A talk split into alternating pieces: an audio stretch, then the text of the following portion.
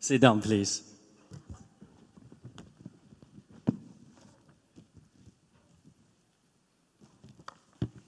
Hey, good morning.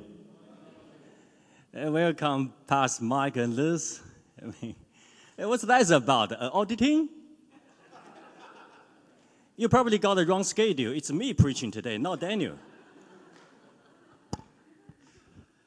Today, I'm going to share with you a message about God's promise the promise to restore life, to give hope to the people who are going through a tough time now. The title is called The Days Are Coming. I've been living in New Zealand for 19 years. And uh, I'm so grateful for the past years. I always say to myself, don't take good things for granted. So many precious things are free in New Zealand, but not available in many places in the world. The freedom, the clean air, clean water, and the 23 degree summer. It doesn't happen everywhere.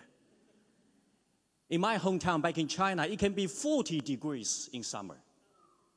When I was in my high school in the mid 90s, there was no air conditioning in the classroom. And the university entrance exam takes place in July every year. That's summertime in China for all Chinese students, going to a good university is the only way to secure a better future for yourself, even for your whole family.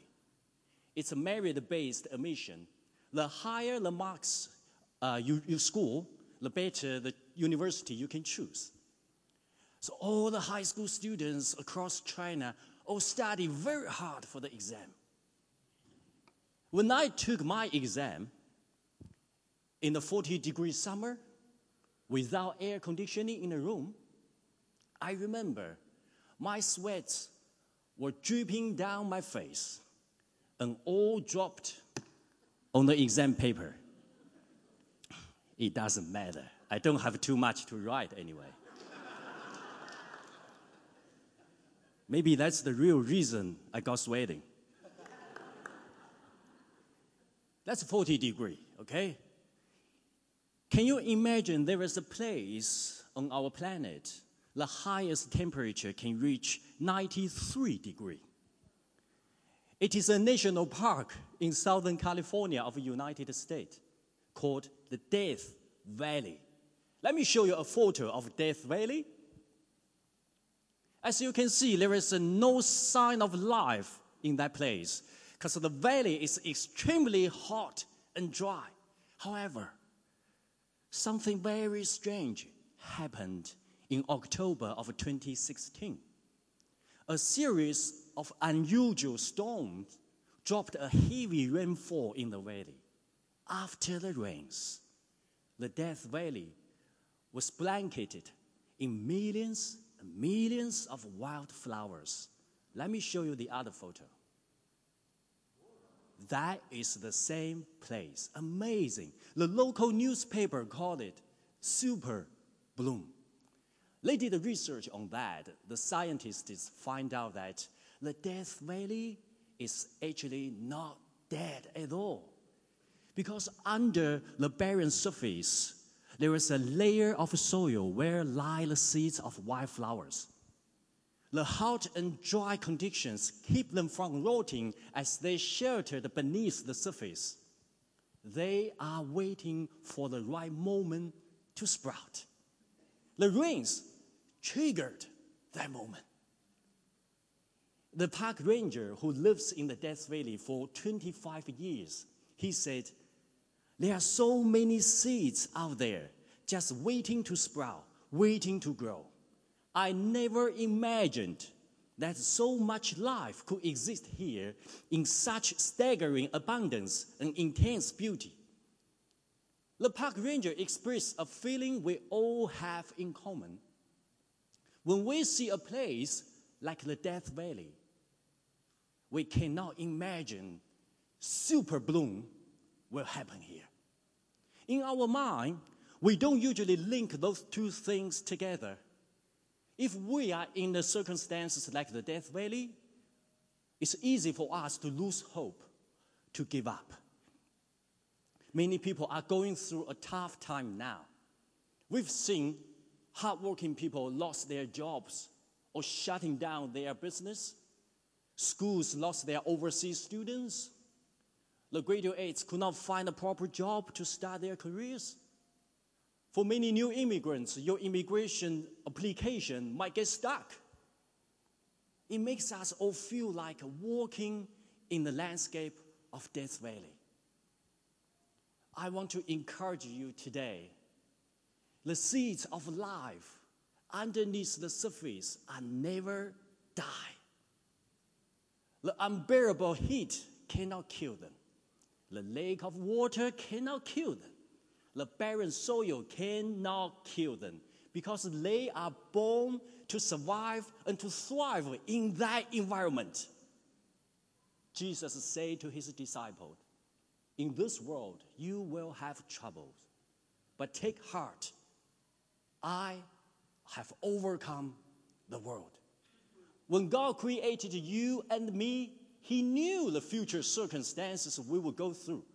But He doesn't want to keep us in the comfort zone and overprotect us because we are created in His image.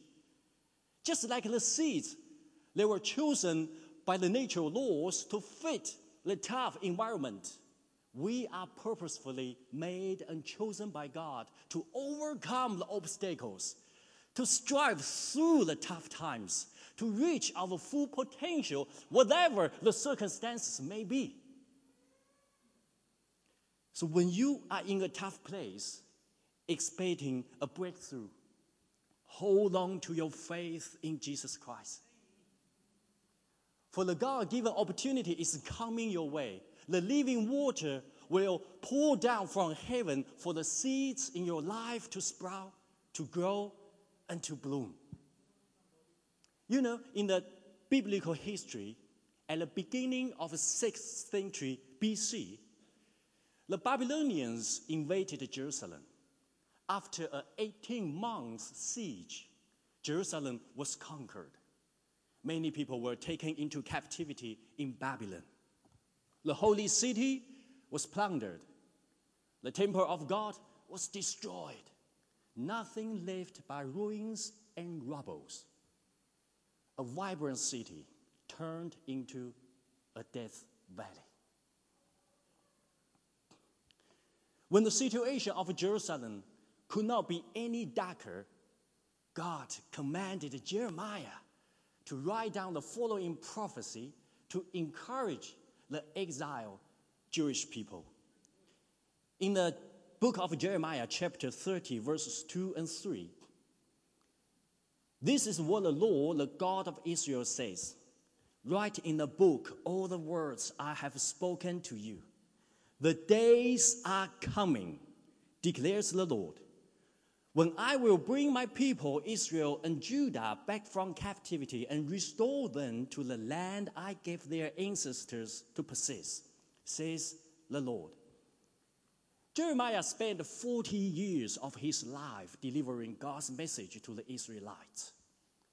He was condemning their false worship and the social injustice. He was calling them to repent before it was too late but nobody listened. Actually, in the past 300 years, before the destruction of Jerusalem, God had sent several prophets to say the same thing again and again. Nobody listened. 300 years. Nobody listened until they lost everything they had. However, even they were so disobedient, they were so disappointing, but God still gave them hope. God promised Jerusalem will never remain a desolate city. I will rebuild it. In the book of Jeremiah, chapter 30, verse 18, this is what the Lord says I will restore the fortunes of Jacob's tents and have compassion on his dwellings. The city will rebuild on her ruins, and the palace will stand in its proper place. We all make mistakes. We feel bad when we messed up. But as long as we turn from our ways to God's way, God will always, always give us a chance to renew our lives. You see the scripture here. God never asked the Israelites to abandon Jerusalem just because it had turned into ruins and rubbles. For Jeremiah, giving up was never an option. For me, he made a very strong statement here. Yes, we have failed God. We are defeated by our enemies. We are disgraced. But we will never abandon the promised land. We will come back to rebuild the city on its ruin because the promise of our God will never fail. So if you believe the days are coming, if you want to witness how God fulfill his promise in your life, whatever the circumstances may be, you must say to yourself every day, I will never give up. The first point I'm sharing with you now is never give up. Our society worships speed. We want everything to be fast and easy. If the thing I'm working on now doesn't show me the result I expected instantly, I will just move on. I love reading, but I used to hate the electronic books. Because no matter how many electronic books I read, my bookshelves are still empty. And I got nothing to show off when somebody visits me. But now, I love the electronic books because it's quick and easy. If I order a real book online, it will take probably from five days to a few weeks for delivery. Too slow. I want my book. As soon as my fingertip touch the screen, just like a vending machine. That's how quick I want it. I'm a very busy man, so I don't have time to wait. I usually don't have time to read the book straight away after I download it. so I probably will leave the book there for five days to a few weeks until I got time. But the point is, it doesn't matter when I will read the book. I just want it now. That's my problem. So when the world is promoting quick success, instant result, and easy money, the Bible is teaching us perseverance. Perseverance. In the book of Hebrew, chapter 10, verses 36, you need to persevere so that when you have done the will of God, you will receive what He has promised. Persevere, and then you will receive what He has promised. Perseverance means never give up, even in times of extreme difficulty. To never give up is to look on the failure in the eye and say, I will not settle until I win. That's the attitude we should have. Because great things happen to those who don't stop believing and never give up. The exiled Israelites have been waiting for 70 years for the opportunity for them to go home to rebuild the city. When they finally start the building project, they went through all kinds of difficulties. The opposition from the enemies, a suspension ordered by the king, if they give up at any point in time, they will never, never restore their lives. They will never bring rejoicing back in their houses. And they will never witness how God fulfilled His promise. So when things get tough, when you get knocked down, get back up. Remember the promise of God. Reflect the words of God. And then keep going. We keep going. We keep going with the mindset that giving up is never an option for me. My next point is get yourself prepared. Take actions to get ourselves prepared. When God promised the days are coming, it will come for sure. But keep in mind, opportunities always come with new challenges. Opportunities always come with new challenges.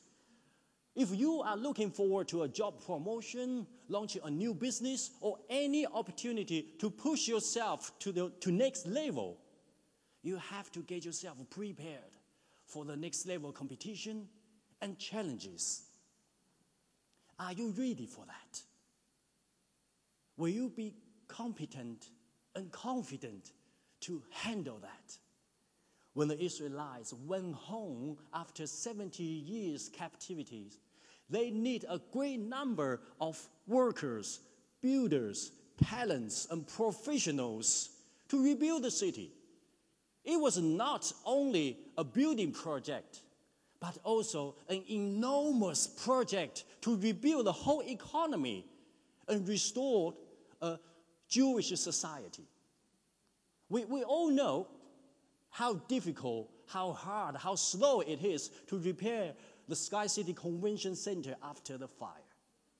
Now, we are talking about a project on a way bigger scale with the technology of 2,500 years ago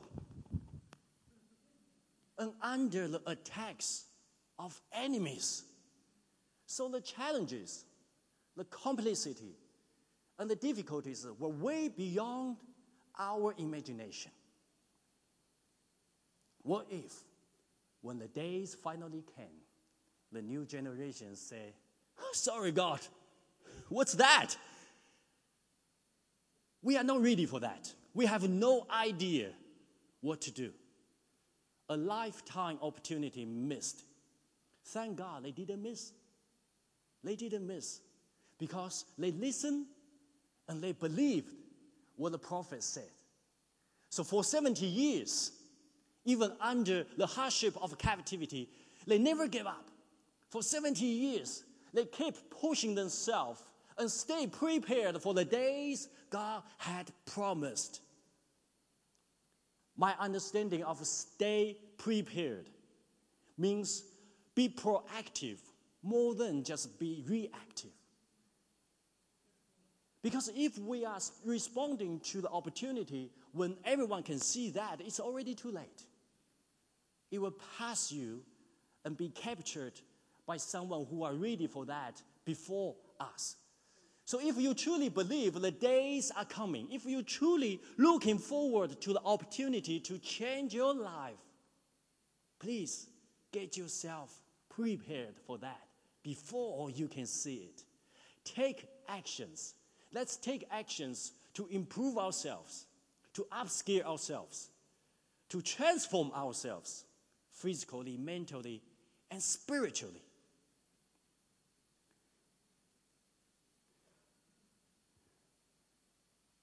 In the book of Ecclesiastes, chapter 3, verse 1, it says, There is a time for everything, and a season for every activity under the heavens.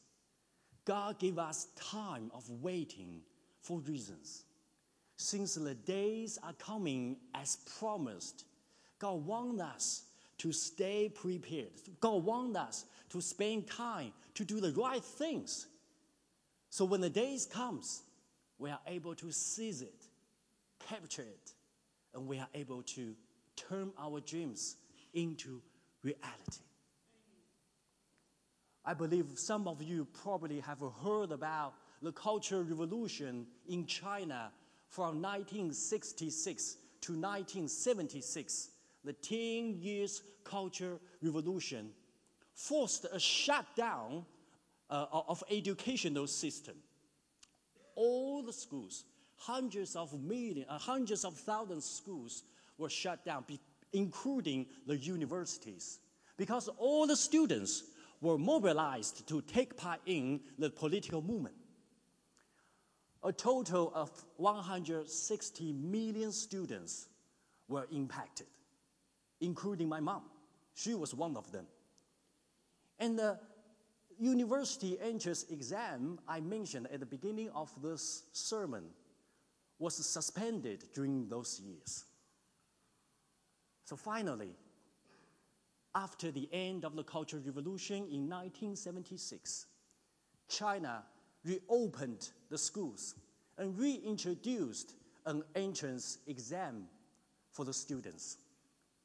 So on the first exam day of 1977, nearly 6 million people took part in the exam. And many of them were the original high school graduates when the Cultural Revolution started in 1966. So, for those people, for that generation, finally, they could sit in the classroom to do the exam they've been waiting for 11 years. Only 5% of the 6 million passed the exam. That makes perfect sense. After 10 years of chaos, only 5% are qualified. That was the lowest admission rate in China's history. So those 5% top students, we call them the class of 77. They went on to become the backbone of China's economy transformation for the next four decades. Some of them became my professors when I studied at the university in China. I remember one of my professors shared with us his experience during those years. What I learned from this man is I found out the reason he could become one of the top 5% was not because he was so lucky, he was so clever, he was smarter than anyone else. No. The real reason was that when most of the people allowed themselves to drift with the current and give up on their dreams, this man, he was still holding on to hope. Even the chance was so slim. Even nobody knew when the dark years will end. Even all the textbooks were banned by the government. But he was still doing the right things to study, to memorize, to stay prepared for the day he believed it would come. The worship team, please come up. So when I look at my professor, I say to myself, wow, if this man, he didn't give up, even in the darkest time of modern Chinese history. I, as a believer, as a person who believes in God's promise, I have no reason to complain about my circumstances. I have no excuse to spend time on meaningless things. I have no excuse to miss the opportunities when they come along. So, brothers and sisters, whatever the circumstances may be, you can get through it. And you will get through it. I don't know when the rain will fall again in the Death Valley. But I know one thing for sure all the seeds beneath the surface, they are ready now. It doesn't matter what the circumstance now in Death Valley, the seeds, they are never die. And they are ready to grow, to sprout, and to bloom. once the rain falls. So let me ask you a question Are you ready? Are you ready when God moves your life? Will you be confident and competent to seize the opportunity when it comes? Will you be the top 5% when the days God had promised comes? So please, hold on to our faith in Jesus Christ. We never give up. And we always, always do the right things to get ourselves prepared. Let's pray.